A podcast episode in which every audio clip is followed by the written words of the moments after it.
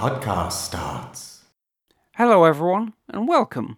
If this is your first time listening to the show, and if you're a returning listener, welcome back. Thanks for sticking with us. Now, this week is going to be a little bit different to what we've been doing for the last few weeks. It's going to be a freewheeling chat with the writer Gemma Hurley. She was one of the writers behind our favourite film of last year, possibly our favourite thing about 2020, full stop, although it's not a very crowded playing field. The Shudder movie Host, that ingenious Zoom set, seance gone wrong horror, made in a few weeks by a small number of very, very talented filmmakers. Now, if you've been listening to this podcast since the beginning, you'll know that we like this movie and we liked it before it came out. Uh, we previewed it. We've uh, talked to the director Rob Savage uh, twice. We've reviewed it. We keep mentioning it, so you might be getting a little bit sick of it.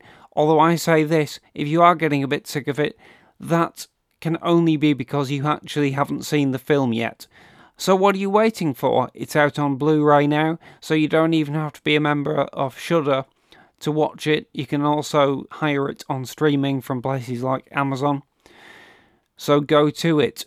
Having said that, this chat with the writer Gemma Hurley is not going to give away any spoilers for the movie, so if you still haven't seen it, you can still listen to this. We're going to talk to Gemma about her general interest as a writer, her experience in the industry, her experience in 2020, and a range of other things and hopefully you'll find it really interesting.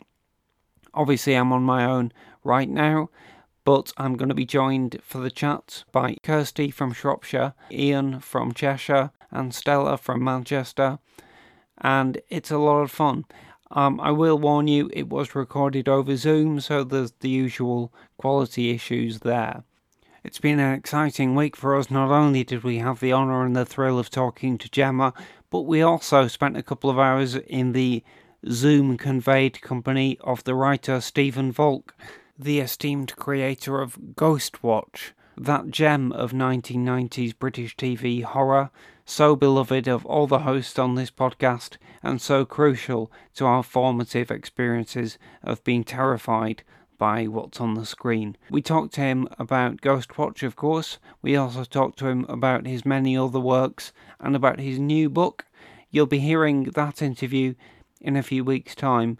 And the reason I bring it up now is because it does get mentioned in our chat with Gemma, um, because we did both interviews on the same night. So, just to give you some context there, uh, that interview with Stephen should be well worth listening to as well. And later on in this episode, we're going to have another installment of The Bag of Death, our weekly phone call in which I'm joined by our co host over the phone from Shropshire, Howard Whittock, to discuss an unknown movie out of the annals of all the English language horror films that both he and I have uh, have seen, and that's always a fun uh, little bit.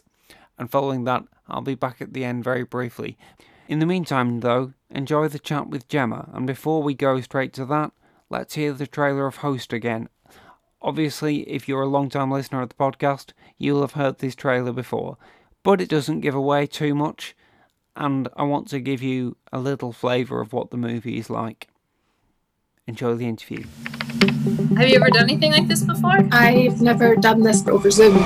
Obviously, we're not physically together, but there's no reason why Spirit can't communicate over the internet. Nothing's gonna happen. Visualize us sitting in a circle. Spirit, we invite you to use us to pass on any communication. Is there anyone there? Please come forth.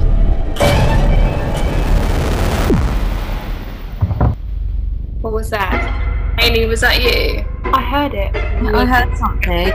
I think there's something here. Do you see that? Oh, Emma, that's funny.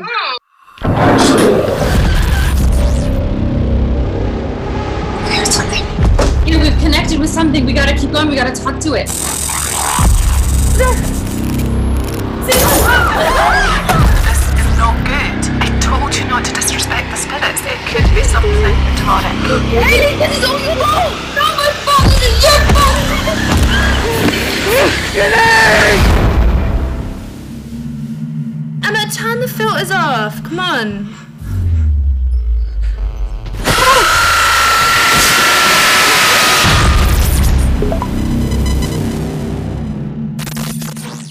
So here we are. We're about to be joined by the co-writer of possibly the most frightening film of last year. In fact, certainly the most frightening film of last year. Possibly the most frightening film of the decade. Depends how you count your years, of course. But if 2020 was the end of the decade, that's that's 10, 10 years.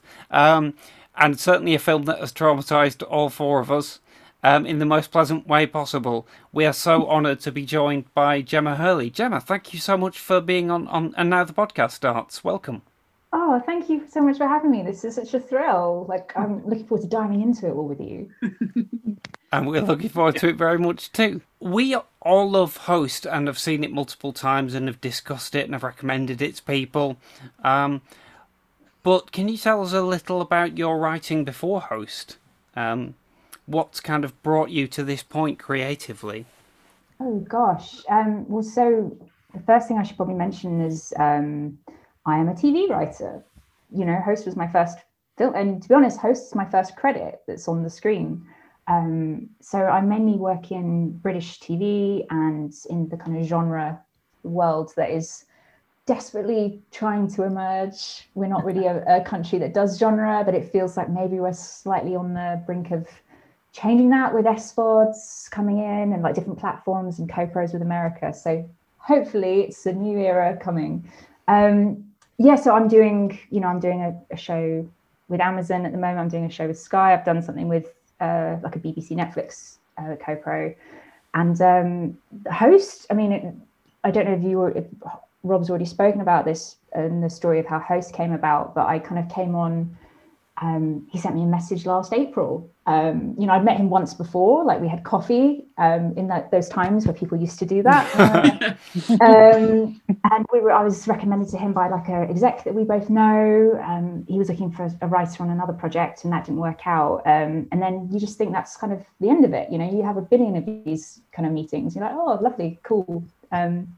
Uh, yeah, and then I saw uh, that um, you must have seen. Have you yeah. seen that prank video? Yeah, yeah, yeah, yeah, yeah. So, I mean, whoever hasn't seen it, it's um, Rob and Jed did this like prank video on their friends over Zoom, and it has like a scary kid jumping out of the attic. Um, and I was like, oh, damn those guys! They're doing something really like creative and constructive in lockdown, and I'm just like eating my face and banana bread. It was like that month, you know.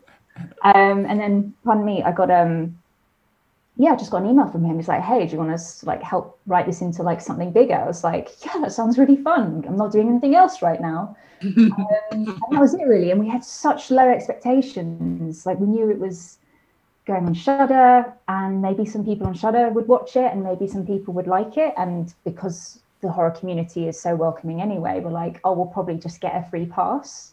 Um, and it just kind of turned into something that none of us none of us ever could have in our wildest dreams um, hoped for. So we're all just having a blast be mm-hmm. apart from the pandemic. Yeah, yeah that thing. Uh, yeah. Can i ask you what what what's been like the most kind of gratifying kind of result of host for you?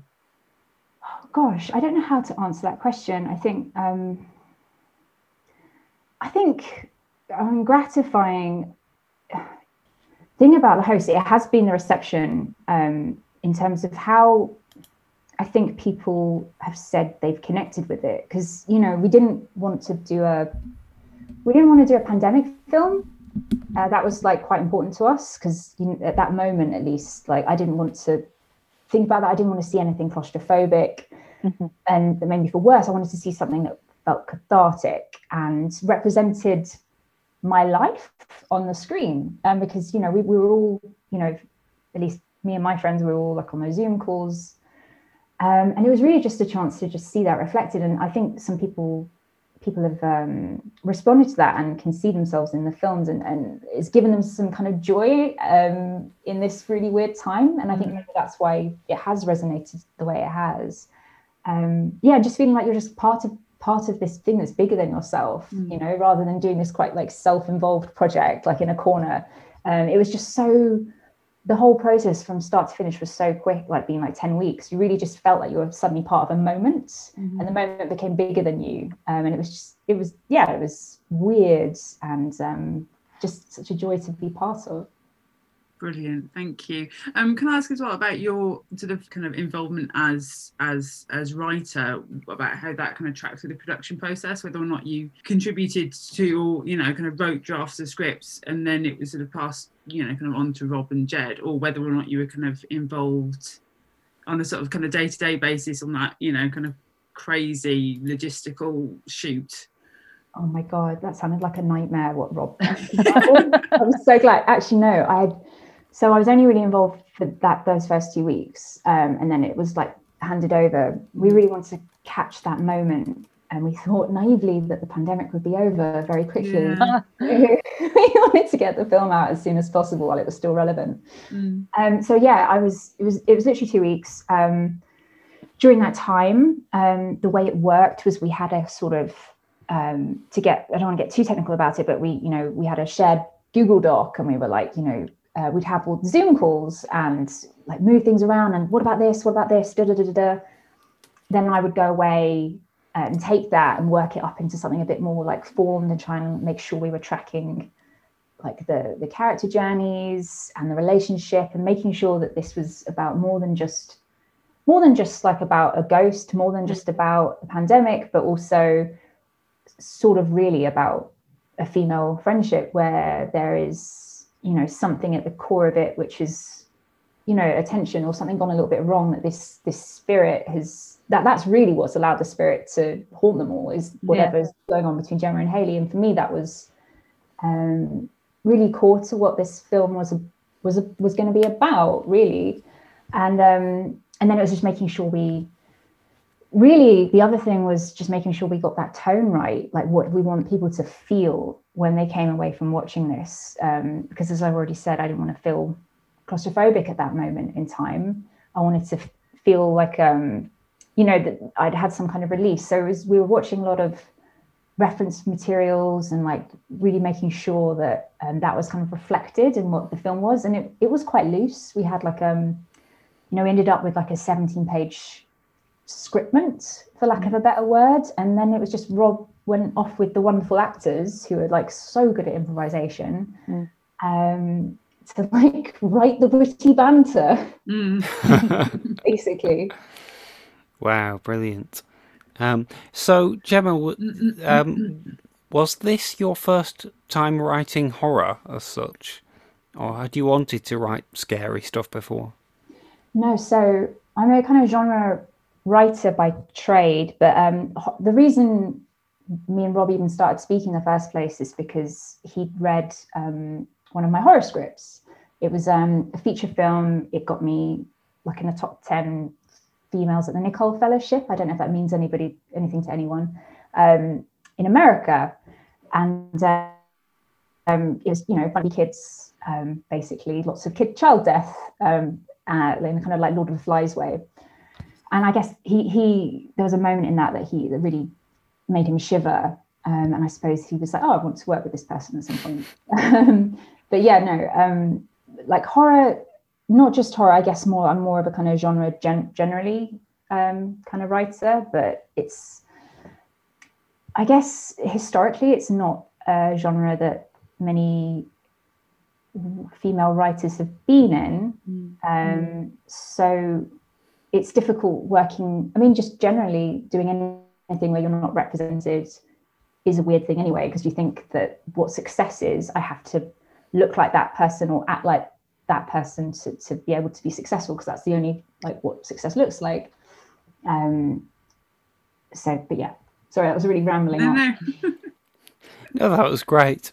Um, Kirsty, were you going to come in with something no, else there? I was just gonna um, ask because again, you know, kind of following you on on, on Twitter, um, sort of seeing your response to um, you know to um, to host and the, to the to the success and you know and that kind of being in that community. Um, I, I just you know I know that recently you were asking about kind of other female writers in in the genre, um, and I just wonder about what you feel like you've learned from the few you know the few female writers um or kind of horror, horror makers that are out there? Well, this is the thing. So I wrote, I did this quite a kind of self selfish post really because I was just like I just want to know who's cool to follow like who are the who are the female writers out there especially in in Britain Yeah. um because I just come off the back of um interesting I just come back off the back of a meeting where they told me that they don't really s- they don't there aren't really many female genre writers in UK TV I was like that can't be right Mm. that that can't be right but it's not a, it's a thing I've heard quite a few times um, so I was like, well, who are they? And hello, um, you know. Um, so I did this post saying like, who are your favourites, and you know, you know, whatever. And it was just amazing response. I thought like five people would answer, and it was like hundreds of people were like, this person, this person, and this person. It was it was awesome, and it just shows that it's mm, it's not to do with whether they're out there or not. It's whether they're visible or not. Yeah.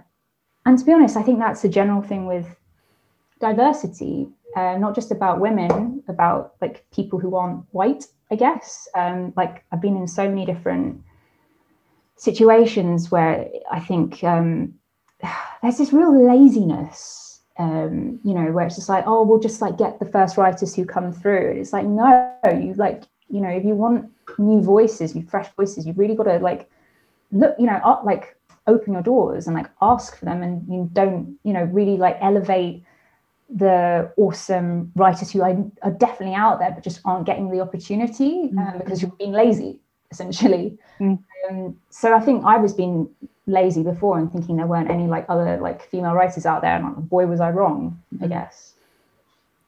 That's great to know. yeah. Um, so, um, yeah, I mean that that, that kind of highlights my uh, my own ignorance, really. Um, like you say, I, I if you'd have asked me um, how many genre writers uh, in British TV are female, I probably could count them on the fingers of one hand. But yeah, they're, they're the ones who've been allowed through, um, and who've been given those opportunities. Um, so basically, the message is everybody get following Gemma on Twitter and follow the people that she follows. Well, you can just see all my ignorance all my ignorant tweets going like blah blah blah blah so join in with that Talking of Twitter, there's this amazing place, Gemma, um, because it is. We were just talking to Stephen Volk, and me chatting to him came about because of him asking on Twitter about a Writers Guild thing with Russell T Davies when Russell T Davies dropped his name in, and I'd just been watching it, and so I was able to say, "Oh yeah," and he said he loves Ghostwatch. Don't worry. S- Stephen seemed unusually paranoid. He'd mentioned it. Um, don't know why, because everyone loves it. Um, Yeah. But uh, but I just sort of saw. A, I've been following all your. I've been following all your um, sort of rewatch or not rewatches. Your watching movies. Um, and it's kind of made me want to rewatch Black Christmas, for instance. I think I rewatched because you mentioned it. But I also saw when you were talking, you were- you were you were asking for advice on Twitter about how would you set out a script set in Zoom. Um, and I remember saying, if you don't know, in, in script format yeah, yeah, if you don't know, then who does? and, and, and, and I think your answer was you'd be surprised. Oh, yeah, it was this really freaky moment where we had to like write it into a script format for submitting it to festivals, and it was like, oh god, we need this, we need this now. La, la, la. I was like, I don't know how to how how do you write a, a I guess for lack of a better term, screen life film Yeah. in scripts. And I I was looking at some references, like searching was one that people uh, referenced a lot, and I read that, and it, it wasn't right for host because it was it was more for me the the searching. No shade to searching, but the um the the script was more like a shooting script to me. Like it had so much like detail in what you see on the screen and how things are done. And with host, it was just like, oh, I see. I'll just make a note. This is done in Zoom, and then just treat it like it's a story. Uh, and don't get like distracted by like any of the camp, like you know, we're close on Haley's screen or you know any of that stuff because it's not that's not what a script is, in my opinion at least. It's not what a screenplay is for. A screenplay is to like tell a story, tell a tone. Um, so yeah, I just like ignored it basically. that's the answer. just ignore it.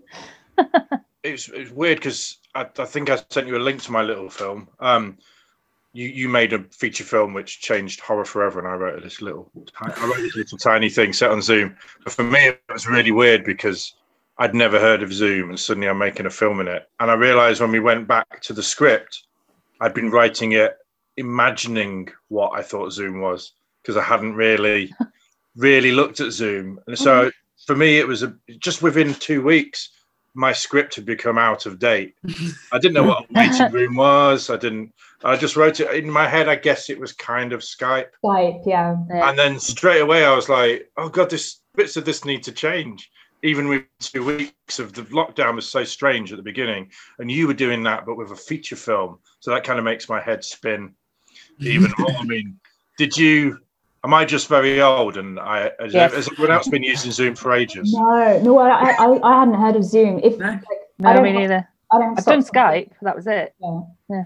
But it, Yeah. it was new. Um, we were using Zoom to write a film set on Zoom. It was this really weird circular thing. Um, Yeah. helpful. And I think Rob and Jed had like gone through like all the lists of stuff that Zoom could do and like think to, as a way to creatively think of ways to kill people, Mhm. um, have scares and stuff. So No. Yeah, I mean Caroline's. Oh, that's still. Oh, it's brilliant. It's oh, it's amazing. Stunning just. Oh, just yeah, that will stay with me for a very long time. I feel. Yeah. it was, was- so spooky. Yeah. Um, I, think, Bothersome that bit, wasn't it? I think that was one of the original things that they wanted um, because we did some development stuff with the cast. Like, you know, we did a, I don't know if Rob's already told you about this, but we did like a real uh, seance with the cast, with a real medium and all that. Um, and really, for me, that was just like seeing like what the group's natural dynamic was and in the in the worst possible way how to exploit that Yeah.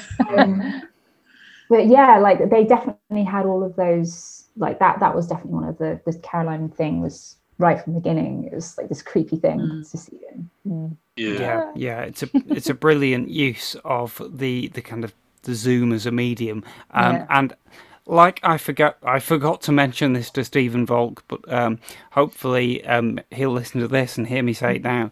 Uh, you know, Ghostwatch was an example, uh, which I think you kind of have to do in the ghost story of of writing uh, completely within the medium, or or rather using the medium to its fullest limits. Um, I think ghost stories have done that since they, you know, they were just short stories. Uh, you know, using devices like uh, people saying, uh, "This is a true story, but it happened to a friend of a friend." You know, Ghostwatch changed that into "This is a live TV broadcast," and then and then pushed the genre further by doing that. And then I think Host has done that again by by using Zoom in such uh, a full way to really exploit the extent of the medium. And in 10, 15 years, when there's some other way that's been invented that we talk to each other, I hope somebody will will do a, a great ghost story on that too. I think mm-hmm. really every medium deserves its ghost story, and Host is the ghost story of the moment for Zoom, and, and that's why I love it essentially. Apart from the fact that it just terrifies me. yeah, it's got such good sort of like cultural resonance because of when it when it was made, when it landed. We were, I mean, I was certainly and you know running into Zoom fatigue when I eventually got around to watching it, and then it was just such a a lovely.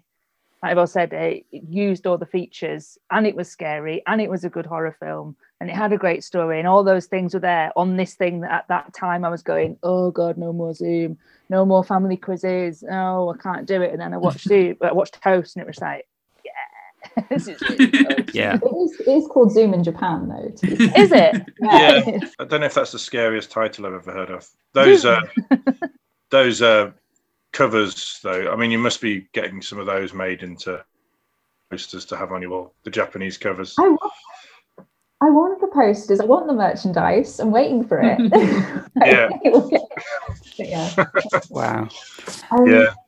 Well, yeah. To your point about Ghostwatch, I mean, like I I knew about Ghostwatch, but I hadn't seen it until we were developing Host, which I feel like is another sin of mine. Um, but yeah, I think the thing about Ghostwatch, which probably can't be replicated in the way in the same way with like War of the Worlds back in the day, it was like people did believe that was real, right? I mean, I wasn't there for I didn't see it happen live, but my understanding is didn't like you know people really think that Mr. Pipes was in their living room Yeah, I did.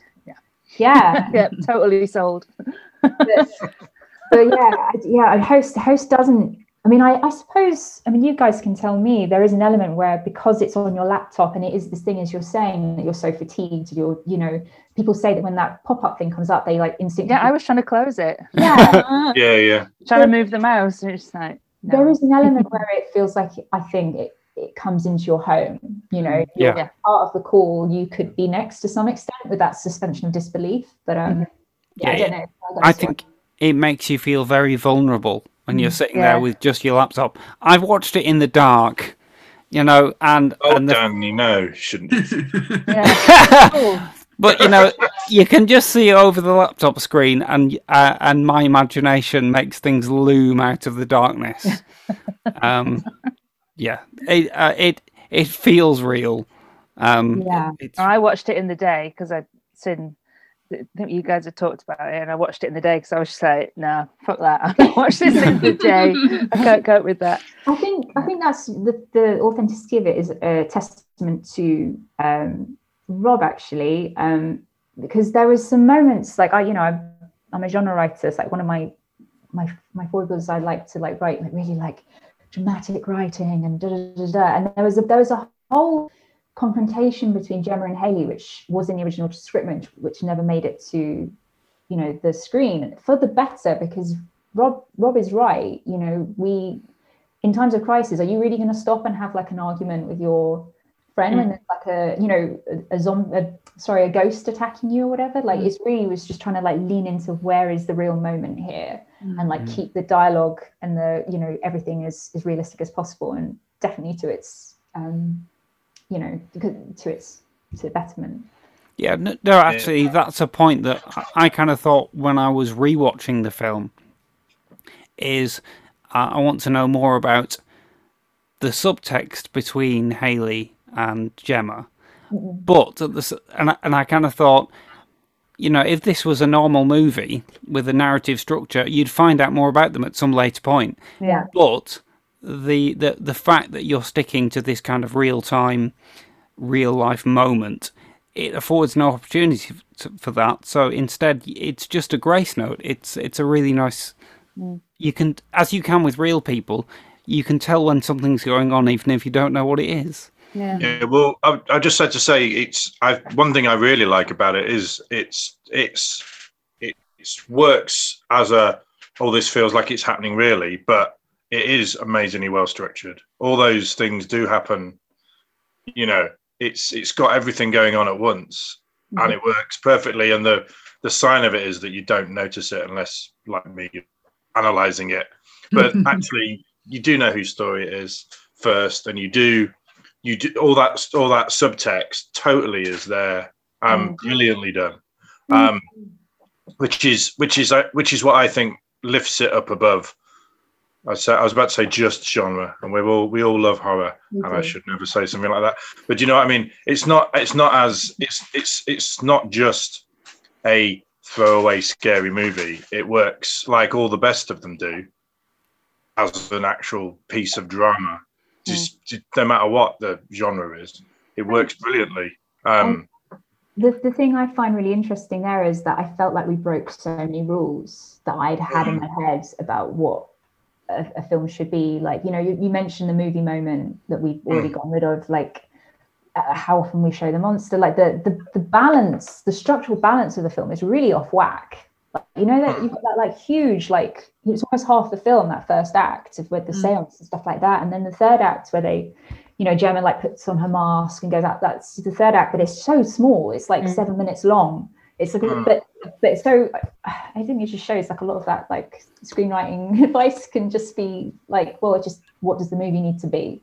You know? yeah, yeah, yeah, yeah. No, I mean, I, I, yeah, I lecture in screenwriting, and it's, and it's, I don't know, like, I hate even saying the word "save the cat," and I seem to mention it every podcast. save, the cat, save, the cat is one of those things that's guilty of really wrong-footing new writers Yeah. because they get obsessed with what page it should go on. Mm. And first thing I say is, there's good stuff in this book.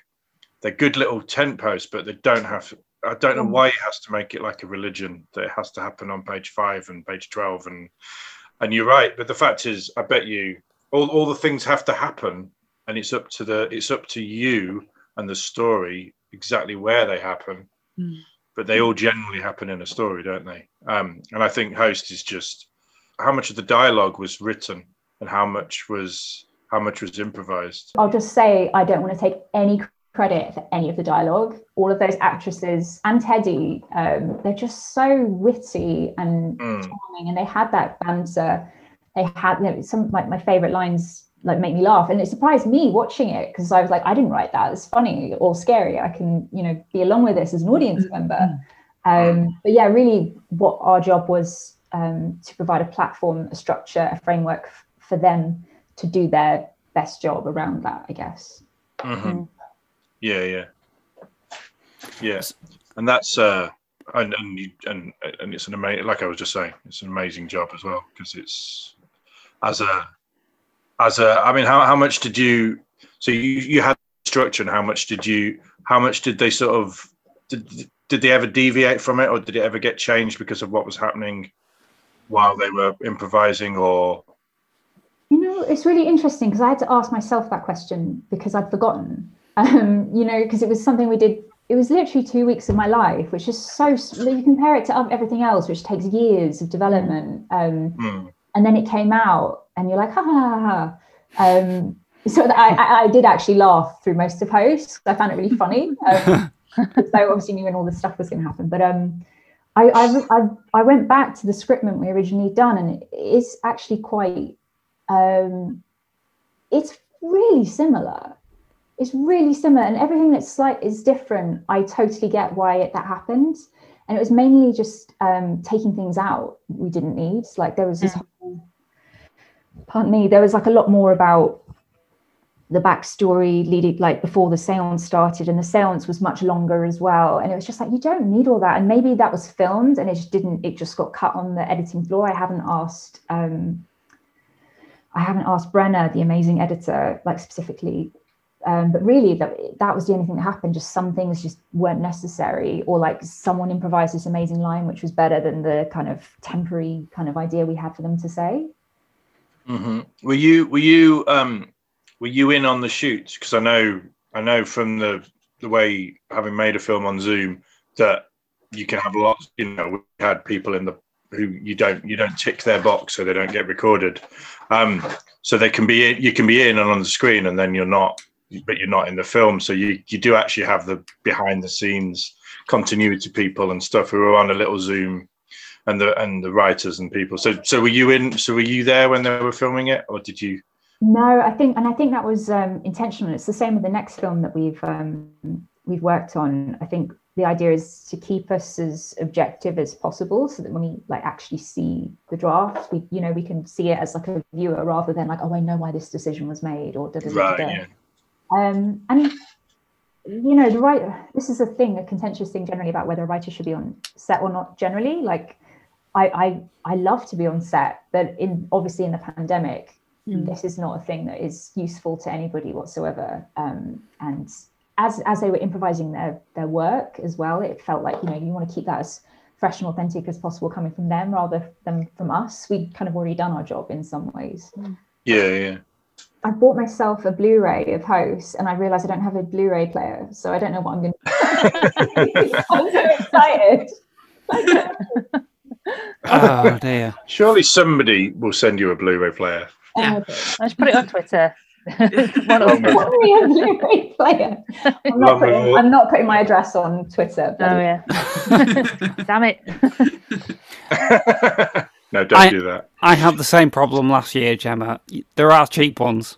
I bought a Blu-ray player just so I could watch one one Blu-ray, which is still the only Blu-ray I own. Have you watched uh, it yet though? That's Uh, yes, yes, Yeah, I did watch it. Yes, So, that was the one in black. Yeah, Oh. Surely it's a bit it's a bit cooler though if you just don't watch it, as in you know, it's like Yeah. We won't I never watched about it. I just have it. It's the haunted Blu-ray. yeah, yeah. what what what would you get from the Blu-ray? I I've only seen one film on Blu-ray, and it made it was which was Aliens at a friend's house, and I love Aliens, and it made a film I love look like oh that bit looks like an old 1960s Thunderbirds. It's be- because because it was so unforgiving. on this Yeah, yeah. my Yeah. friend's big TV. The bit that I'd always loved looked like models. Yeah. Oh my God, is it so I don't high know. I don't entirely know if Blu-ray is right for some films.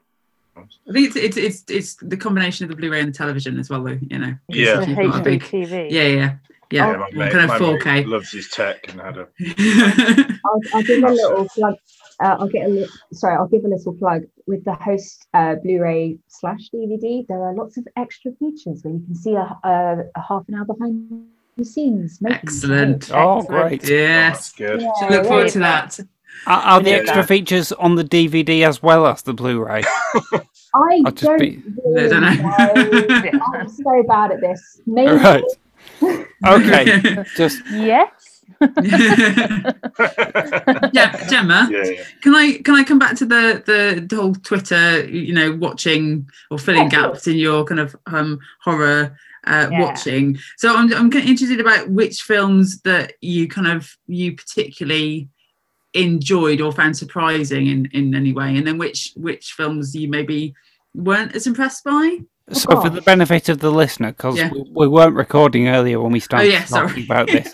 Um, Oh yeah. So, so Gemma has, has just been discovering some some key horror movies for the first time on, on Twitter, and and uh, yeah, we're really interested in uh, your reactions, Gemma. Gosh, yeah. So, um, what? I've, so I'm really trying to remember what I've I've seen now. So I've seen um, Halloween, Black Christmas, Evil Dead One, Evil Dead Two, The Fog, Raw. Um, oh, I saw Psycho for the first time. Um, I'm. What else? What else? There's there's so many others, and I can't remember them off the back of my top of my head. But like, this is my where I'm at currently. I Um, think you mentioned to us that you didn't enjoy the body horror so much, so I've got to ask: Did you watch David Cronenberg's The Fly?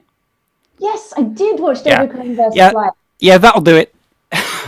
Um, I, I actually, I, I actually enjoyed that film, even though it made me want to be sick. Um, because it, I, I love it. it was fun. It's It was gross. a fun film. So Uh, okay, I think you're the first person on the planet who's ever described it as fun. It is funny, uh, uh, and I think Kim Newman and Mark Kermode did this riff on their show where they said it's basically a romantic comedy until it isn't, and and that kind of works. It's just the it's just the tall guy, but he turns into a fly. well, uh, it's, it's the thing with watching all these old films because it's not just about horror; it's also an insight into like what the norms were in the day, like Mm. especially between because Mm. let's be honest, like hor- horror does this isn't just a horror problem, but like you know we have uh, the representation of uh, women in horror is quite an interesting thing. You know, you know the slasher horror. You know, you, you if you're the slut, you get stabbed. If you're the virgin, you survive. If you're, you know, yada yada. yada. Um, but I really liked The Fly um, because she was, you know, she had so much agency. Um, but then it just it, it felt like it was all just like for me, it was like this metaphor for like toxic relationships. you know, it's like this is great.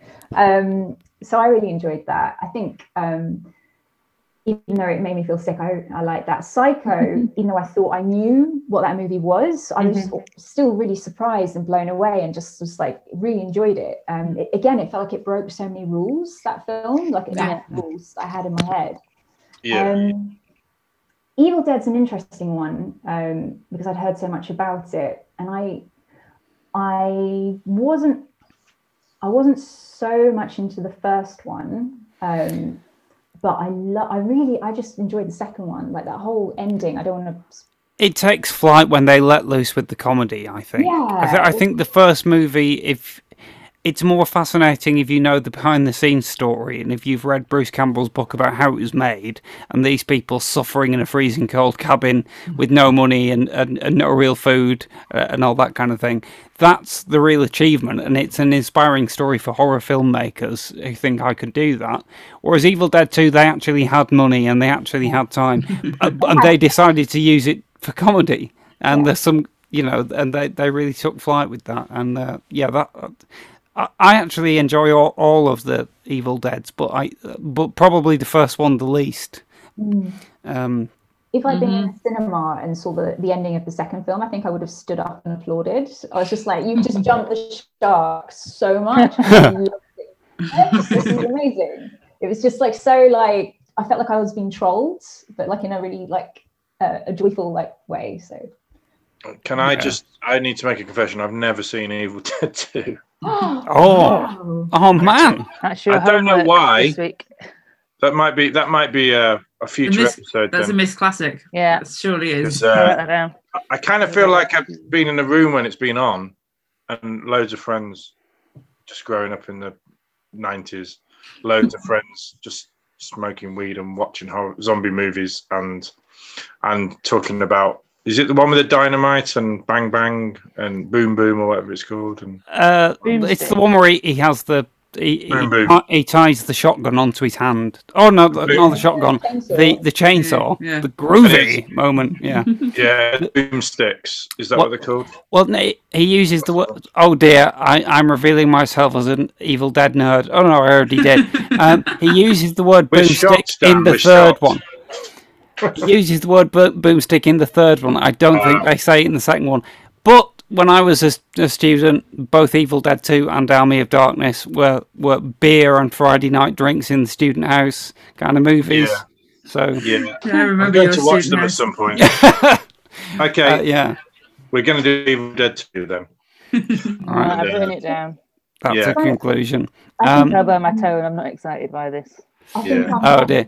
Yes. sort of, uh, Stella's not a fan, as we've discovered. not not an Evil Dead fan. No. No, and um, Black Black Christmas. I remember you being really impressed with.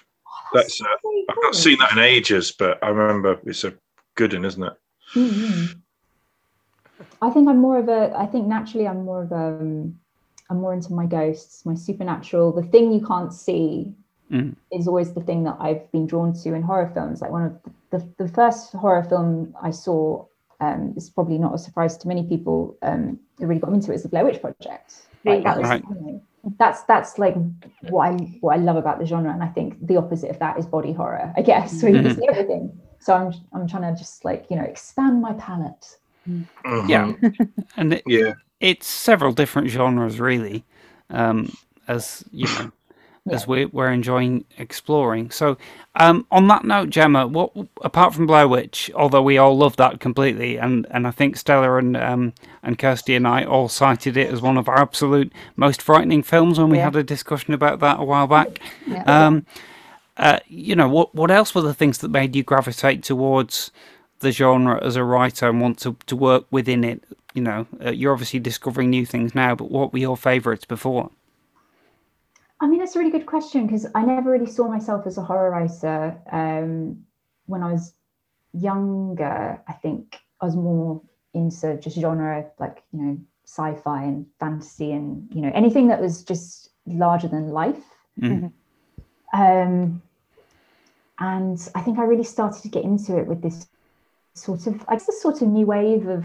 Um, no, that- that's to tell a lie. Um, I was going to say the new wave of like horrors that have been coming out over the past few years, like um, you know, Get Out and It Follows and all that stuff. But really, before that, like I, I was really into um, sort of folk horror, um, like The Wicker Man and all that stuff. That was really just where I, Awesome. yeah, it was. Oh where- no, you've said Yeah. Wicker Man. Oh, no. It is my favourite film, but you you Yeah, talk, it Gemma. No, no, just that kind of that um something about folk horror, um, and something about um, the thing at the end of your bed you can't see. I think, I mean, on a personal level, that that's where my sort of fear comes from. It's always, you know, it's it's very primitive. It's a very childhood thing, but it was just, you know, being afraid of the thing in my room, you know, that I believed was there every night, and it, it's that kind of like maybe horror is a way of um sort of processing that, like writing that and addressing that, and um, I, think that's what it can can give me, and maybe that's why I'm not really so drawn to like body horror because I haven't experienced those things. Um, but uh, yeah, like folk folk horror is such a wonderful thing. I'd love to do more British folk horror. Um, do you know Yeah. any? have you heard of yeah, any- it's funny because you I I just you know was just in preparation for this meeting was just on Twitter. I was like, oh, Gemma's asked about folk. I'm clearly on Twitter too much. no, no, no, you know, you're asking about um kind of folklore and stuff, Mm. um, and kind of British folklore, um, because we did a, an episode of the um um well, a couple of episodes, Two episodes, um, yeah. Mm. That were kind of about about kind of witchcraft and kind of paganism um, in in horror. Um, and yeah, so I've just been kind of sat here whilst we're waiting for you, thinking about what, what else do I know. Do you know about John Barleycorn? No. No, okay. I'll send you. I'll send you the Ooh. stuff now. I'll send you some stuff about that. Um, yeah. John And, uh, Barleycorn must die. Yeah, yes. John Barleycorn. yeah. It's a it's an old folk song, but didn't Yes, Paul Weller but- do a version of it? He he. Well, yeah, as part of the Imagined Village. Um, Yeah. yeah. Oh wow. Um, okay. But yeah, no, um, yeah. So it's but it's a whole kind of pagan kind of yeah folklore story. Oh, I've got um, that album. Of course I have. um, On a format, Also- on a format, you don't own a gramophone. Though. The cheap they they do talk about John Barleycorn in The Yes. Wicker Man as well, Gemma. Yeah, yeah, yeah. Oh, Yeah, yeah. Anyway, I'll send I'll send you stuff. Anyway, that's Oh, is that the sexy song that they do, like when they're downstairs in the bar and he's singing that song on his guitar? Is this a different bit? Oh, is that no, the- all those songs, especially um, you know, written Mm-hmm. for the film, but they do talk about John Barleycorn at a different point because the the guy who wrote the music for The Wicker Man, you know, went away and researched actual folk music, and Yeah, then there's wrote, there's a- his own version of it. My favourite bit in the. Wicker Man is the is the I mean, it is the Wicker Man, isn't it? When it's got the on that on that tree there was Yeah, a yeah, sp- yeah, yeah. Yeah, That's yeah. it. because that's a, that's an old I think that's an old Irish song. yeah. I remember I remember Irish friends playing that. Um, but yeah, yeah, that that just that amazing driving. Well, Thanks. Na yeah, Yeah. now that you've said that, actually, I think the way that Paul Giovanni, who did the music for The Wicker Man, explained it was that he took actual old folk songs but made Hmm. them filthier.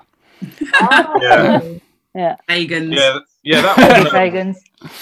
that um that one that Will, Willow's song is disgusting. Yeah. Is uh, It's so true. I've got it on my iPod, mate. I'm listening. I do. I do. It I, I have. If I'm if I'm writing something scary and a bit folky, like I'm I'm doing a doing the Ramsey Campbell thing at the moment, I have everything in one folder, and so often Willow's song comes up, and it's like milking milking a, a maid milking a man, and I'm like, yeah. Uh, Honestly. oh dear. Also, the the Maypole song is the song which more or less broke my religious faith. That's like because I remember listening to it when I was about seventeen and going, "This actually makes probably more sense than the stuff they say at church." Um, but anyway, let's not get into my fractured psyche. that's why that's why horror is an evil genre. I think there's something about folk folk horror, especially. I mean, I did that.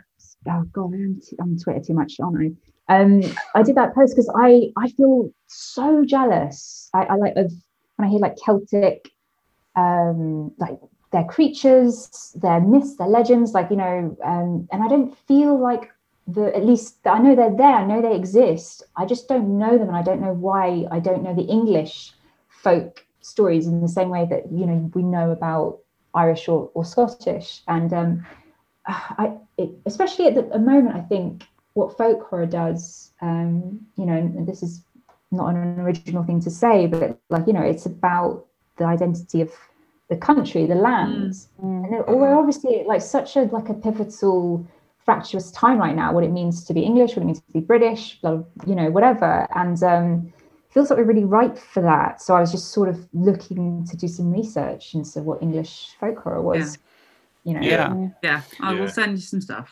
Yeah, yeah. it's a really rich. uh, My my wife's an archaeologist, so I've got I've got loads of stuff from. She she's into the Neolithic and the early. So when she starts going on about standing stones and and the stuff they think they did, um, how alien they were compared to we're, we're totally Christianized, whether we're Christian or not. Um, how alien they were um, in like the stripping, you know, defleshing was a big thing. Defleshing the corpse and then put, laying it out.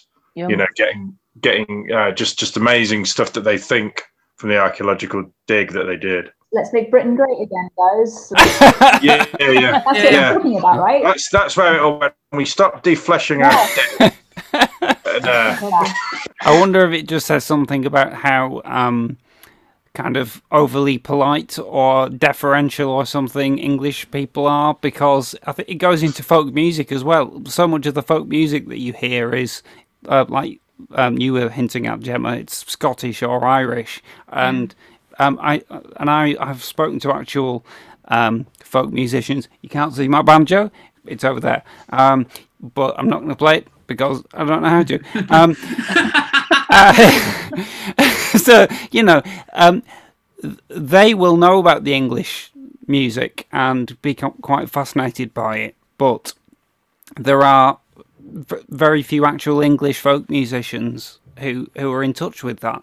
Um, it's it's kind of got to be dug up. One of the reasons I love the Imagined Village, which was which is a band that Kirsty introduced me to years ago, is because they deliberately bring together, don't they? Um, all the different facets of kind of British culture, and and you know Yeah. you, you do get the Irish and, and Scottish and English, and you get South Asian and and you know a modern kind of view of um, Yeah. a very um, nuanced kind of diverse Britishness comes through in that music, but also steeped in history. And yeah. um, Although, if I can interject, that there's you know there's the kind of I think it's kind of relevant, isn't it? That we I think part of the reason we don't know is because we you know there's a kind of colonial power isn't there you know Mm. that that in many ways the reason why those celtic traditions um exist so much more strongly is because they have the tradition of standing up against the english and you yeah, know, yeah, kind of a, a culture of you know preserving their you know their, their yeah. identity in relation to um to Mm. kind of oppression and you know um against the english so we haven't had the kind of cultural motivating force to do that um and what's interesting about the music as well is um i think it's cecil sharp who, who he he's partly responsible for the kind of collection of the folk english folk music that we have and there's um Yeah, they're Yeah, like 'cause the, he went- the, the, the child ones. The um, yeah Oh, where the Robin Yeah, Hood yeah. stories Yeah, come yeah, from. Yeah. So he Yeah, kind of went out and he, he collected all the songs. Um, but in doing so, um, because again, the, the songs weren't necessarily always, you know, written down. Um, they were, you know, they were played and passed from, you know, kind of p- person to person. And they were kind of modified on the way. Is at that point that he collected them, he made them. You know that he kind of fixed them and and imbued them with you know kind of I'm not sure if I'm right saying kind of a Victorian sense of what English folk music is mm, um, which you know again i think that's where that idea of the imagined village comes from is that that kind of you know to listen the- to this. Imagine yeah. Village. yeah Yeah. Oh, the- Gemma, it's it's such a great thing to discover. Go to YouTube immediately. yeah but the, the Oh. um but the, the the concept of the imagined village i think comes from some writing around cecil sharps and in that it was a kind of critique of the way that he collected those things i'm probably completely wrong on a lot of these things because i've it's these things i've heard ages ago that he kind of collected this you know and he he didn't collect everything so there was a selection process of a cultivation of a particular Mm. version of kind of yeah pastoral englishness um that he preserved mm. um which is kind of you know not as as authentic as it might appear if that makes any sense yeah, Yeah, but it as it's, it's fascinating Yeah. yeah, as a nation as well, we are like I've, I'm fascinated by my, my the stuff my wife brings home, like the DNA of the DNA of of the British Isles. People who were British pre-Rome, pre-Celt. The Celts supplanted us, and then the Saxons supplanted the Celts. We don't, we didn't mix that much. People who were like old British tend to be Welsh, Mm. um, Mm. and and you know, so all the invasions and all the mixtures, we didn't, we didn't mix that much. It's still in there a bit, but we're like eighty percent identical to Germans. Mm. If you're white and English, you're eighty percent identical to white German, um, because that's who came over and supplanted the Celts that were there, and so we don't have this great lineage. Most of us, all the way back to Mm. to putting up the stones in Avebury or Stonehenge or whatever. Those people are dead, or or, their, or, their, Right. oh yeah or no, or, or their ancestors, or, the, Yeah. or the people that are related to them are living in Wales Mm. Mm. or parts of Somerset who've still got really long DNA lineages. But it's kind of a fascinating thing, you know. We we have this sense of place, and it's so much of it's in your head. Well, that's that's what's interesting. It's like the amount of people that grow up thinking, "Oh, I'm probably I was King Arthur in a previous life," because you know that doesn't happen so much anymore because people tend to not think King Arthur was real anymore, but lots of people used to. and and a few people still do. So it's it's but it's a brilliant. I mean, it's a brilliant. You go down that rabbit hole, Gemma, and uh, I'm sure you'll come up with an amazing, Yeah. amazing script. Yeah. Yeah. And what I think is really exciting about folk horror is that it's an emerging genre. I mean, 10 years ago. emerging, yeah. Uh, well, yeah, but I mean, uh, or in a Return of the Repressed kind of way. But, you know, 11 years ago, I had never heard of folk horror. Uh, I don't know how many of you had prior to Mark Gatiss using the term in his documentary, A History of Horror. And since, and, and he was literally using it to refer to only three films.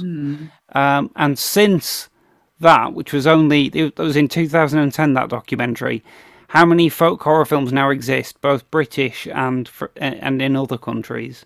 Um, yeah. Mo- Have you, know, Gemma? Have you seen Midsommar? Yes. Yeah, because that's that's an insane film, isn't it? Uh, I don't know if I don't know if that was up your uh, up your street. No, I really, I really did. In, I was about to say enjoy. I don't know if enjoy is the right word. Um, Endured. no, I, I- it, it was. I was like, oh, I'm so glad someone has done that film. It did feel very like, you know, Wicker Man Mm. esque in its roots and stuff like that. Um, yeah, I mean, the three films that he was referring to, I wonder what they were. I assume it was Wicker Man, Blood and Satan's Claw, and and Witchfinder General. Witchfinder General. Yeah. Yeah, yeah. interesting. Yeah, well, I just feel like this is a moment where, like, Mm. what is what is our perception of what is uh, British identity and our relationship to the land is really, Yeah. really Mm. um, important moment. So, Mm. And then, Yeah. yeah, that relationship to our sense of self as well, our sense of heritage. Mhm. Um, yeah, it's fascinating. Yeah, Yeah. and yeah, um, we were we were we were talking with Stephen before, which obviously our listeners will be hearing in a few weeks, but about you you, you say you're you're mostly working in in film and genre, uh, oh, sorry, in TV, and and doing horror slash chiller slash ghost in TV. So how how challenging is that? Um, I found that I found that the agents say, "Can you not use the word horror? Can you use the word suspense?" And uh, how is it? Is it better since you've got you sort of working for Netflix and they've got they've got Haunting of Hill House and that sort of an American Horror Story is obviously a huge street streaming really well for them. So so is it easier for you to to pitch an idea for TV or for film in this genre? I think opening, I think you're opening a can of worms there um, about um, whether um, Britain makes genre or not.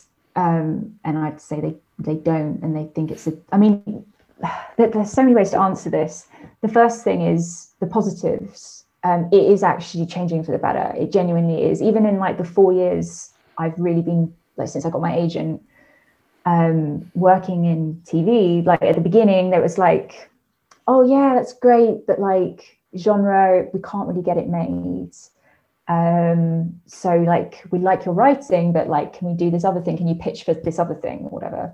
Um, or it's like, you know, genre that has existing IP, um, because for some reason our country sees genre as risky, even though we all know it's extremely commercial and makes a lot of money. Um, so that's a really strange kind of concept to me.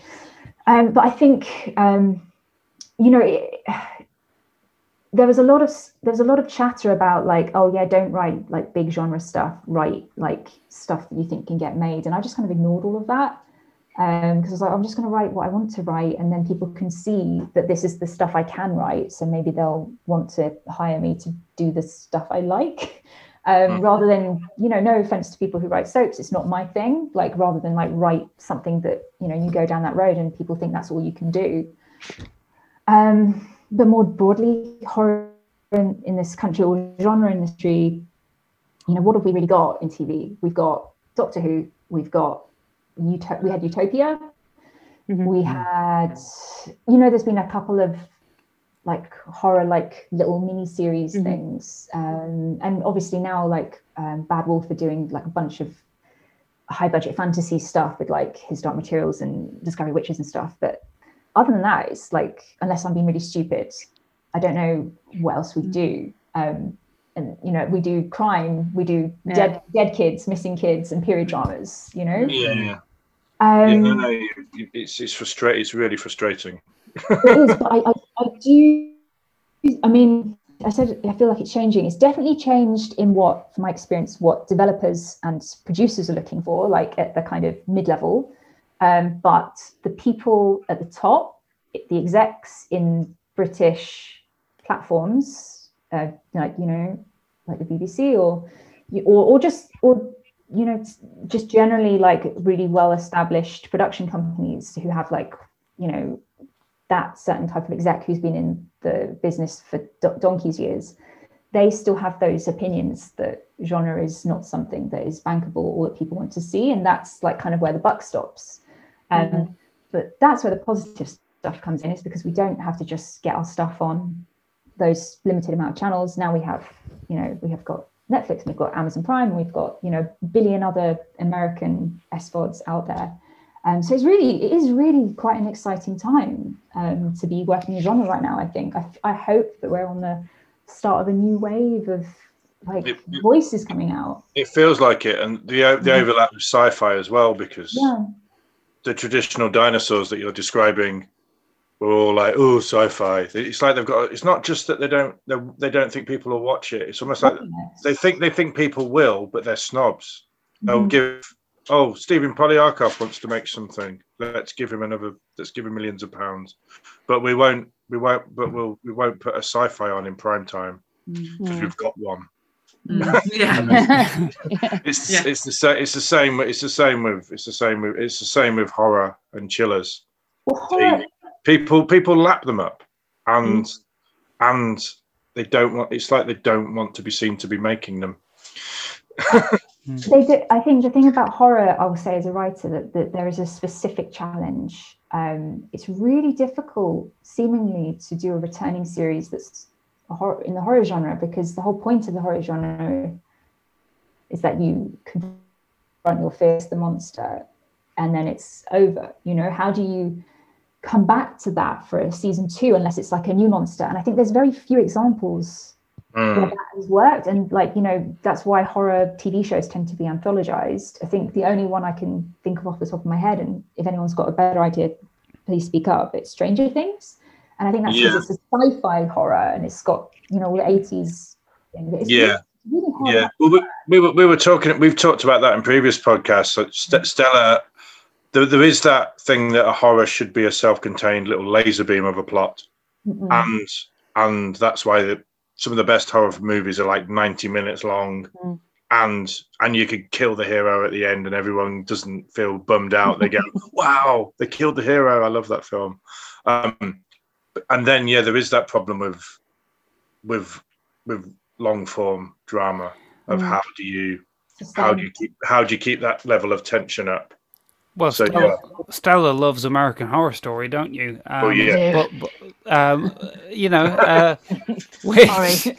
uh, which I no, no, but uh, in- I mean. I've only seen one series of it, and I didn't really enjoy it. But That's because you watched the bad one. yeah, fair enough, and yeah, I, I, that's I, I'll, too scary for you, Dan. I'll own that, and I'll own that as well. But the point is, they have they've got a solution to it, which is that they change the story every year. Yeah, they change the story every year. Wow. It's an anthology, but they keep the cast. So they keep some the thing that you want from serialization, they do it by using reusing the cast, having the cast come back. So the viewers of American Horror Story are loyal to the brand Mm. rather than to the stories because the stories can be hit and miss. Or they do meander and you know things are been introduced and they never get tied off. It's like who was that character? They vanished. But we're we like i speak for everybody who likes american horror story are loyal to the brand of american horror story and the style and the way it tells these stories and the actors rather than what the story's going to do because the stories generally make little to no sense by the time you get to the end it's like huh? Alright. But I mean, other American stuff, well, American stuff, really not UK stuff, has managed to sort of cross the serialized the serialization gap, and in some ways it's worked very very well. So The Walking Dead is still going, um, and Is and it's done it by layering it with other genres. So the Yeah. first series was a zombie film, and then the second series was a soap, and then the third was a western, and then the fourth was a road movie. So they they keep adding all these things together, but then they've come across problems of well, if we long term serialize this stuff, audiences get very very attached to certain characters, and then when it's horror, so bad things happen to them and they die horribly, everyone fucking complains, and it's like, what do you want from us then? So they they're juggling this thing of if we keep it too close to how it started in the first season, everyone's like, well, it's just the same. Or if you change it too much, then it's too different. And oh, you've killed Glenn. And uh, oh, Yeah, I, you know, I was like, oh god, Glenn. I know. but Boy, no. I cried and I cried, but it was like, you know, moving on now. But what I would yeah. say uh, also about The Walking Dead is that it is a survival. It's horror, but it's a survival drama, and you can extend a survival drama for as long as you want because it's just about the characters trying to survive. Oh, and they will. yeah. Um, They so- will. but but I'm I'm not sure watching there's another way to, to keep it extended. I do that. it. Yeah, yeah. So, so Gemma, you uh, uh, uh, do you do you think you've have you come up with uh with a good return? no. oh gosh. I mean, should I So lie? you're still- I do. Please, yeah. if you're listening, your producer, yes, I have a returning horror show. Um, well, um, yeah. I mean, I've got a bunch of things that are what I'm working on this year, um, but I'm really sort of um, I should be leaning to horror, but I think I, I'm looking for a palette cleanser, and I want to do a fantasy next. All right. But maybe one that's a little scary. I don't know. A little sprinkle of that. We'll see. Yeah, Yeah. do that. Oh, that's interesting. I mean, as we have established, Gemma, I'm a scaredy cat, and I like all genres because they frighten me. Fantasy's a bit scary, science fiction's a bit scary, obviously horror's scary. Basically, I don't like anything if it doesn't slightly frighten me. So, so I, I, I'd be into the fantasy series. Um, yeah. So, um, what uh, with what what fantasy do you go for, Gemma? In terms of- Was I- Sorry, I meant as in- yeah, that's a bit forward in. I meant as in as in as in films. Narrative. um, oh gosh. Um, well, Uh, do you know what? My computer just froze then, and I thought it's going to dump out. It's going to look like I'm like running off to cry. No, you're still here. You got to face it. Sorry, I meant I meant what what sort of uh, what sort of fantasy uh, film? Because again, that's a that's a fairly new genre in a way, isn't it? Um, I mean, and there have been fantasy films for a long time, but not very regularly. It was only with like the Lord of the Rings that they became a viable blockbuster thing. Uh, unless uh, that's my interpretation of of the history of the genre. and onto TV, especially not. That's quite a recent thing as well, I guess. yeah, because we don't really do genre. we don't really do genre. Unless you count Doctor Who, which is everything, all the genres all at once. Yeah, I But, you think know, Game of Thrones and I think Game of Thrones was the game was the game changer. Although you know it's a period drama, Yeah. Yeah. Yeah. Period drama, so political, whatever. Um, yeah, we don't, we don't. Um, but I think um, you know, I, I like folklore, I like mythology. Um, I like I like a little bit of magic. I'm not so into um, like really super high fantasy stuff, like um, you know, dragons and whatever, like really elves. highfalutin things. Um, but yeah, I don't know. I- I'll, I'll keep it. I'll keep it a secret for now. Um, Yeah. Yeah, I'm, I'm I'm excited about. We will watch and wait with Ah, bated great. breath. yeah. Oh, that sounds good. With the how how much uh, Bad Wolf have done with uh, Dark Materials, Oh, it's so good. it's just uh, It is Yeah. wonderful. Yeah. it's amazing. It's perfect for me. I love it. Dark You didn't like it at first. I had to make you watch it. No, it took me ages to. I think it's got a. Oh, I'd, I'd say this to Jack Thorne's face. I think it's got a dodgy opening two minutes, and it put me off all the time. It put me off. I went, oh, don't. You know when it has the the sting before the the teaser before the credits. Yeah. Usually a teaser from Jack Thorne will make you go, oh my god, I've got to watch that, and it made me go, hmm. and then I was never quite in the mood, and, and it was only because you lot kept saying you've got to watch it that I I kept going, and then I got completely addicted. That's No, Ian. look at I you. absolutely love it. But Mm. yeah, yeah, No, one no. teaser, and I wasn't quite in the right mood. I, I I had to tried about three times. I had to try three times to watch the first episode, but once I got past that, I loved Yeah. it. So, Yeah, yeah, um, yeah. Gemma, this has been a wonderful chat. I'm conscious that it's getting quite late, Well, that's um, true. Yeah. yeah. so uh, we we should probably let you go back to to your life. But um, thank you. So, much. This is what I do all day in front of this is everybody's life right now. Yeah. So, Yeah. and and you're the writer of host, so um, I get it. Would you would you say this is the this is the medium that's probably changed your life? I mean, Yeah, like, Like- who who would have known?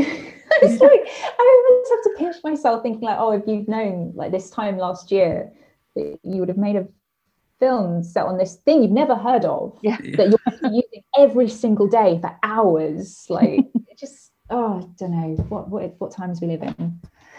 I don't know. What That's day is crazy. it? Who? This was not this was not the post apocalypse the apocalypse they promised us. Absolutely not. There's no zombies. Better. Shit. no. No, this is not the post-apocalypse. This is the in-apocalypse. It's so much more So fun. mid, um, apocalypse Yeah. oh dear. Yeah. But um, but it Yeah. just goes to show that out of the, even the direst situations can spring some hope and some joy, and that's my thought for the day. Amen. yes. Thank you so much, Gemma. This has been absolutely wonderful. Thank Um, Thanks for indulging us. Um, Thank you so much. it's been an absolute delight meeting you, and we Yes. shall speak again soon. I'm sure we will. And we wish you luck with whatever's next. So there we go. That was Kirsty, Stella, Ian, and myself chatting to Gemma Hurley. Huge thanks to Gemma for spending that time with us. If you want to follow her on Twitter, you can find her at Gem Gem Hurley. Now, though, it's time for our weekly telephone bulletin from Howard, wherein he and I enter the bag of death. Hello, everybody. It's time once again for the bag of death with myself, Dan, and Howard. Hello, Howard. Hello, hello, Dan. How are you? I'm very well, thank you, sir. I'm always full of excitement at this point. So, the bag of death contains um, pretty much all the English language horror films that both Howard and I have seen and not previously discussed on this podcast. So, I'm going to reach into it and draw at random a title. Let's see what it could be. Have a good rummage. Yes, here we go. Listen, it's a sound effect. And I've I've got one. Oh, Uh, let me draw it closer. And it is Damien Omen 2. yes, Right. Yes. Not drifting far from the 1970s. So, in fact, smack dab in the, the end of the 70s, 1978. So, um, gosh, um, I think this is another movie that I encountered when somebody taped it, probably Maureen, taped it off Sky for me back in the late 90s. I was desperate to see it because I'd seen The Omen.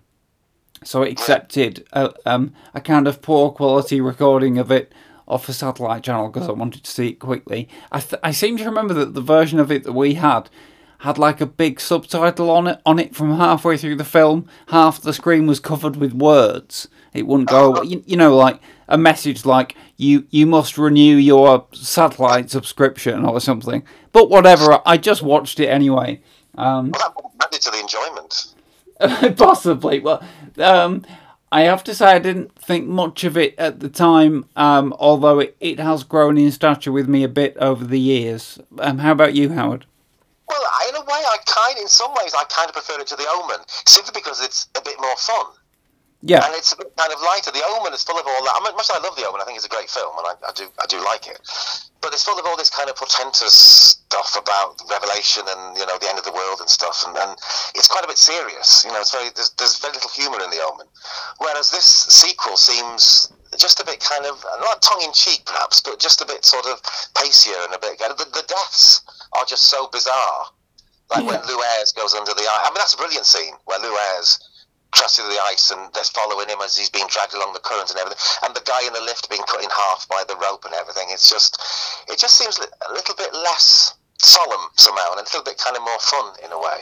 Um, I think the, the point at which I started to reevaluate it was when I read Kim Newman's piece in probably Nightmare Movies, where he said that the second film is the best of the Omen trilogy. He wasn't really sold on the first one, whereas I was when I saw that movie on TV on Channel 4, I think, in, in the late 90s. I was blown away by the amazing musical score and the doomy atmosphere, and I just wanted something else just like that.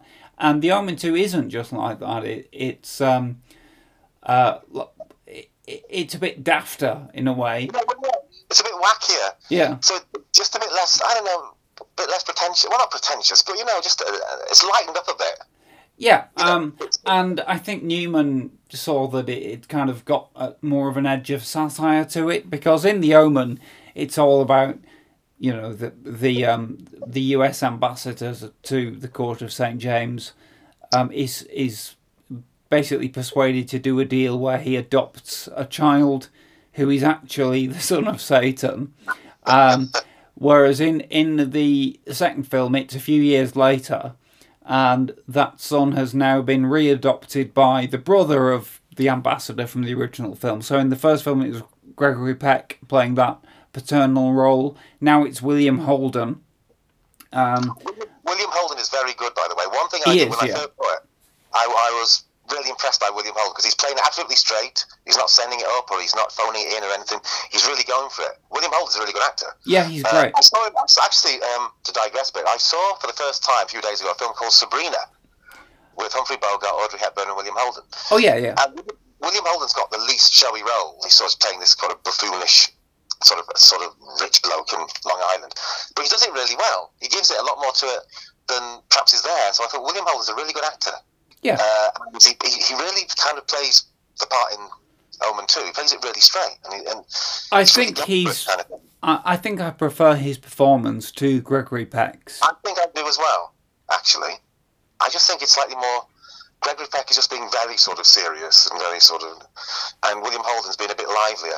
Of course, The Omen does have Lee Remick, so Yes. I will always like Lee first Remick being one of your favourite actresses, I remember. favourite actresses. Although Lee Grant is very good, she's a, a brilliant Columbo murderer, one of the best Columbo murderers, and She she's is, really yeah. good actress. Uh, and there's some great actors like a guy called Nicholas Pryor, who's a really good actor, and he's the one that gets crushed between the two trains, which I thought was a, one of my favourite deaths of all time. And uh, Oh yeah. um, yeah, the bloke in the and, and um, it, I mean, what the Omen films are is just a series of really bizarre deaths Yeah, yeah. uh, and just joined by all this stuff about you know the Satan taking over the world and whatever.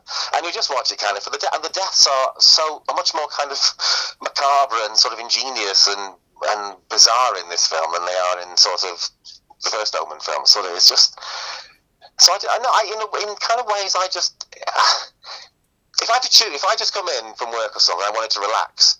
Uh, I'd be more likely to put on Omen 2 than Omen Yeah. because it's something you just kind of feel comfortable with and you can just have a good time with it because it is just Yeah, and it, it, it has a kind of strange transatlantic feeling because the first one feels like a British horror film. The second one is it has a mixture. I mean, it has some British actors in it, uh, like Elizabeth Shepherd, who is the original um, Emma Peel in the Avengers before they recast her and replaced her with Diana Rigg and reshot that. So and uh, Ian Hendry. well, yeah, I mean, do you know the behind the scenes story of, of why Hendry is in it and, and what happened with the opening of the film? Well, all I know is that Ian Hendry was uh, who's one of my favourite actors, by the way. I have to say, I think he's terrific in everything. He's great. In there, He was, yeah. Um, but I, I know at that time he was a really heavy drinker, and I just assumed the director was a friend of his and wrote him this part just to give him some work. Um, well, I mean that's true, but the thing is, it was there was a change of director mid production. So the opening sequences in um, is it Israel, Jerusalem? Yeah, yeah, yeah. Um, uh, they were shot uh, by a different unit to the rest of the film, and the DP was Gil Taylor, who'd shot The Omen, but the director, who'd been kind of brought on to take over from Richard Donner and kind of um, marshal the franchise, if you like, from that point, was Mike Hodges, the British director of Get Carter and later Flash Gordon and things. Um, so he knew Hendry, and he brought Hendry on for that. Um, and also Leo McKern appears in those sequences, reprising the role that he played in The Omen. And in neither film is he credited, which is interesting. Um, And but but anyway, um, I can't. I don't know exactly why, but um, Mike Hodges, even though he'd kind of co-written the script, fell out with the producers. So by the time um, it production moved back to America uh, for the rest of the film, uh, Hodges had been fired and was replaced with Don Taylor, the director of Escape from the Planet of the Apes and um, a number of kind of workmanlike Hollywood productions. In a way, it kind of works that it is a journeyman director. Someone who's not taking it too seriously, who's just doing it just as a kind of job. Because Yeah. then you get a this kind of pretentious feel to it. It's just, oh, well, it's, you know, let's film this thing as a kind of horror movie and, and, and have all this action and stuff. And it, it, I think that works better. In a way, by having a less talented director, just somebody who kind of directs it as a and the, there's more kind of a genre um, fun uh, grab bag of talent involved as a result. You know you got lance henriksen in it in a really early role. Um, for instance you've also got sylvia sidney who um, much later i think i discovered her because she plays the little old lady in tim burton's mars attacks whose slim whitman records is used to destroy the aliens brains. Yeah, Um, when she's very, very old. yeah yeah. Never. and uh, She was in, in 30s films. She was going since the 1930s, so she was. Yeah, yeah, and like Robert Foxworth, who was um, he's like the villain in Airport seventy seven, and and later turned up on TV a lot. He's a very kind of specific to that period kind of bad guy actor, and he is playing a sinister part in, in this movie, and and also I think you can sense the shift in tone kind of almost immediately because of Jerry Goldsmith's score, which is very brooding and deliberate and straight faced in in the Omen, and I love it. It's so straight faced, it kind of makes you laugh. It's got that mad organ riff running through it, and I kind of imagine Goldsmith himself playing it, and it just with his ponytail, and a kind of sense of glee at, at making people sing these satanic lyrics.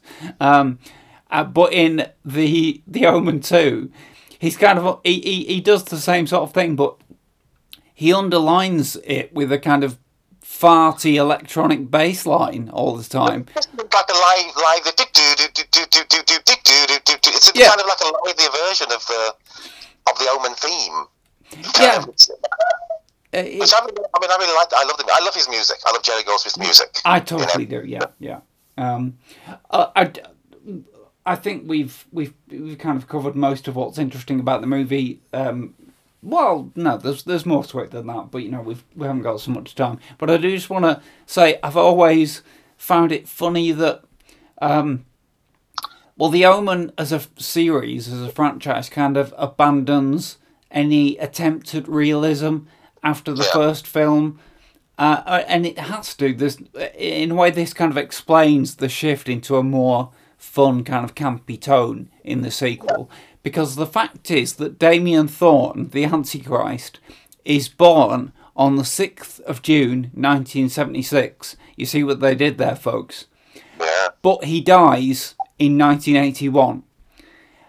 And in 1981, he's 30 years old and, and they never attempt to make that make sense. He just ages super fast, but everything else in, in the movie, um, just it, it's clearly the same contemporary world. I mean, it just makes me laugh to think that now Harvey Stevens, who played Damien in The Omen, is probably not that much older than me. He's maybe fifty, Yeah. and I've always wondered what's happened to him.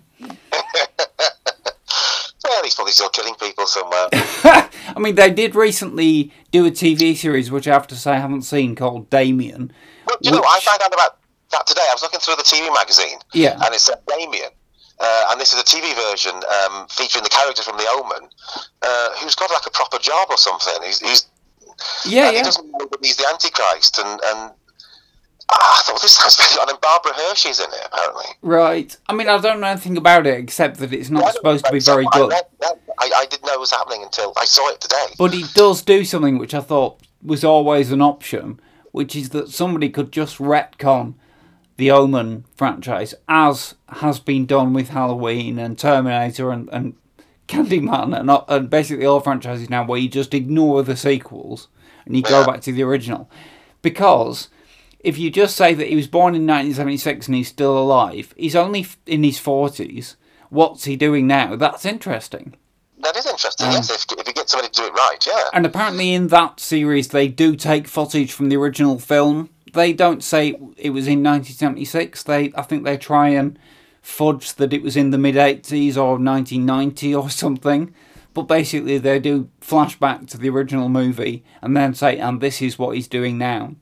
And exactly what he is doing, I don't know, but I assume he's working in politics. Um, But he wasn't, he was like working in, in a in a chemist shop. I don't know, I can't remember what he said, but he's like doing a proper job or something. it could be just a great basis for a sitcom when you think about it. I think it was like working in Poundland. No, but it was something like kind of a weird thing. I'll have to have a look at it again because I'd never, I, I, I had no idea they were making a film about Damon, but I didn't know they were making a film about Scream. They're making a TV series about Scream until my nephew told me. I don't know Right. how they going to do that, but then Oh yeah, it's all on Netflix, all two series of it. I think Stella's a fan of the series, but you know, it it's kind of typical of the moment that we're in that the um the TV series has been abandoned now and they're making another sequel to the original films. Yes, I, I do think maybe there comes a time when you have to sort of give these things up, and I know, you know, we all love them and everything, but how much further can you go with them? Well, look, I mean, um, I think you and I and Stella have lots to say about Scream, so we'll, we'll I hope we'll come to that at some point. Um, as for the Omen 2, yes, very entertaining. It's perhaps it's not as as well made a film as the Omen. Perhaps it's not, you know, as as uh, you know, a great it's piece not of a filmmaking. slick. It's not a slick, and it's not. It's not got. Uh, uh, well, I remember reading a review at the time, which I just took as kind of fact because I was sixteen or fourteen or whatever, which just said it's not as well plotted the script, and I can I can see that because the Omen is very linear, um, in terms of you know the gradual. Um, reveal of the mystery of who and what Damien is and the Yes. guilt. Um, uh, and the sequel doesn't really have that, and also it doesn't have the um, the plot detail that the original has, which it doesn't do much with, but it is there, which is that the that Damien's father has been deceptive to his own wife about the nature of the child. Um, and and so all that's gone. It's and it's just who's this kid? And he's like thirteen now. He's a surly teenager played by an actor called Jonathan Scott Taylor, and it's all about how he is is going to military academy, um, and, and in and in the academy he's uh, kind of befriended by a sinister instructor played by Lance Henriksen. But that stuff is is kind of interesting in itself because Interesting that he doesn't know that he's the Antichrist, and suddenly these people are telling him who he is. And yeah yeah That's interesting. I mean, yeah, I mean, no, it's not as kind of as important a film as The Omen. It's, it doesn't have the stature of it. It doesn't have the yeah, and it's not. It doesn't have the sense of mystery. What's going on? It's more just. It's more just a kind of romp. yeah. But I, I kind of like that because you, you know, you know that none of the good guys have got a chance against Dave. You know they're all going to die at the end. You know he's going to win and everything, and you just kind of go, you kind of go along with it. And the deaths are so wonderfully kind of mad and, and everything, and and the, the poor guy being cut in half in the lift. I just, you know, I mean, Yeah, yeah, yeah. And um, I, I think my final point that I'd like to say about it is the ending, appropriately enough, without spoiling it, the ending is great. It's it's basically a similar ending to The Omen, but better. Um, that, that's all I want to say about it. And and, I, and I've the the kind of the the sequence, the last kind of five minutes of the film, I've watched again and again just on their own because the way that Goldsmith's music builds up and the way it cuts between different scenes and uh, and twists happen, it's really well assembled. It's a great little piece of filmmaking. So, um, yeah, it does it does have a lot going for it. Um, I enjoy it. You'll enjoy it if you watch it. You'll enjoy it. If you take it for what it is, it's fine. It's great. And and if I feel like watching, I haven't got it, so I haven't got it on DVD or anything. So I'll have to. right, I haven't got it these days either. It's good. No, nice one. Well, that's another bag of death. All right. Yeah. Okay. Yeah. Thank you very much, Howard. Thank you. Till Very nice. next I time. enjoyed it. Yeah, good to talk about it. Cheers. So there goes Howard, and here goes and now the podcast starts for another week. Hope you've enjoyed it this week. Usually at the end of the episode we get together and discuss our current recommendations. It's just me, um, and I did wonder what to mention. There's not a lot great coming up on terrestrial television in the UK, but I did think of the movie Heathers, which you can currently see on Shudder if you're a subscriber. Heathers is, if you don't know, a rather sharp and effective and cruel, very, very black comedy, very dark comedy from 1989 starring Winona Ryder and Christian Slater. And it's directed by Michael Lehmann, a person whose talents I've been thinking of very recently because of another project of his that I've been looking at. But I want I don't want to say any more about that because it will give away something that we're going to do on the show quite soon. But it's well worth checking Heathers out. I haven't seen it for two decades, but I remember it being very witty, and I'm in the mood now to go back and revisit it because of rediscovering Michael Lehmann, a director who I think kind of defines the idea of being horror adjacent. Not much of what he's done is actually truly within the genre, but a lot of it kind of flirts around the dark edges of things, and usually in a way that's very funny as well. So, anyway, that's on Shudder at the moment. So I recommend you check it out. We'll be back next week. I'm not going to give you any clues about what we're going to be talking about. It's almost as if I don't know from week to week what we're going to be talking about at the moment. So I'll see you on the other side of the week. Have a good one. Bye. You have been listening to And Now the Podcast Starts. Produced and released by Ambidextrous Solutions Limited. Presented by Kirsty Warrow, Ian Winterton, Stella Gaynor, T.D. Velasquez, and Howard Whittock, with special guest Gemma Hurley. Special thanks to Greg Hume for our original theme music and to Brian Gorman for our original artwork. All dialogue and music clips from films, TV shows, and trailers are used for the purposes of criticism in the spirit of fair dealing as defined in UK law and fair use as defined in US law. No copyright infringement is intended.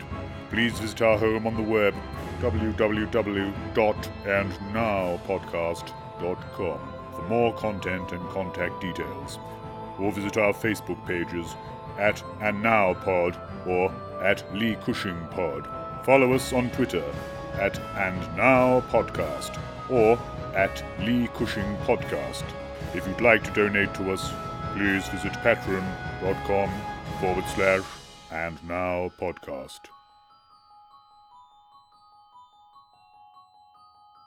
And now the podcast stops.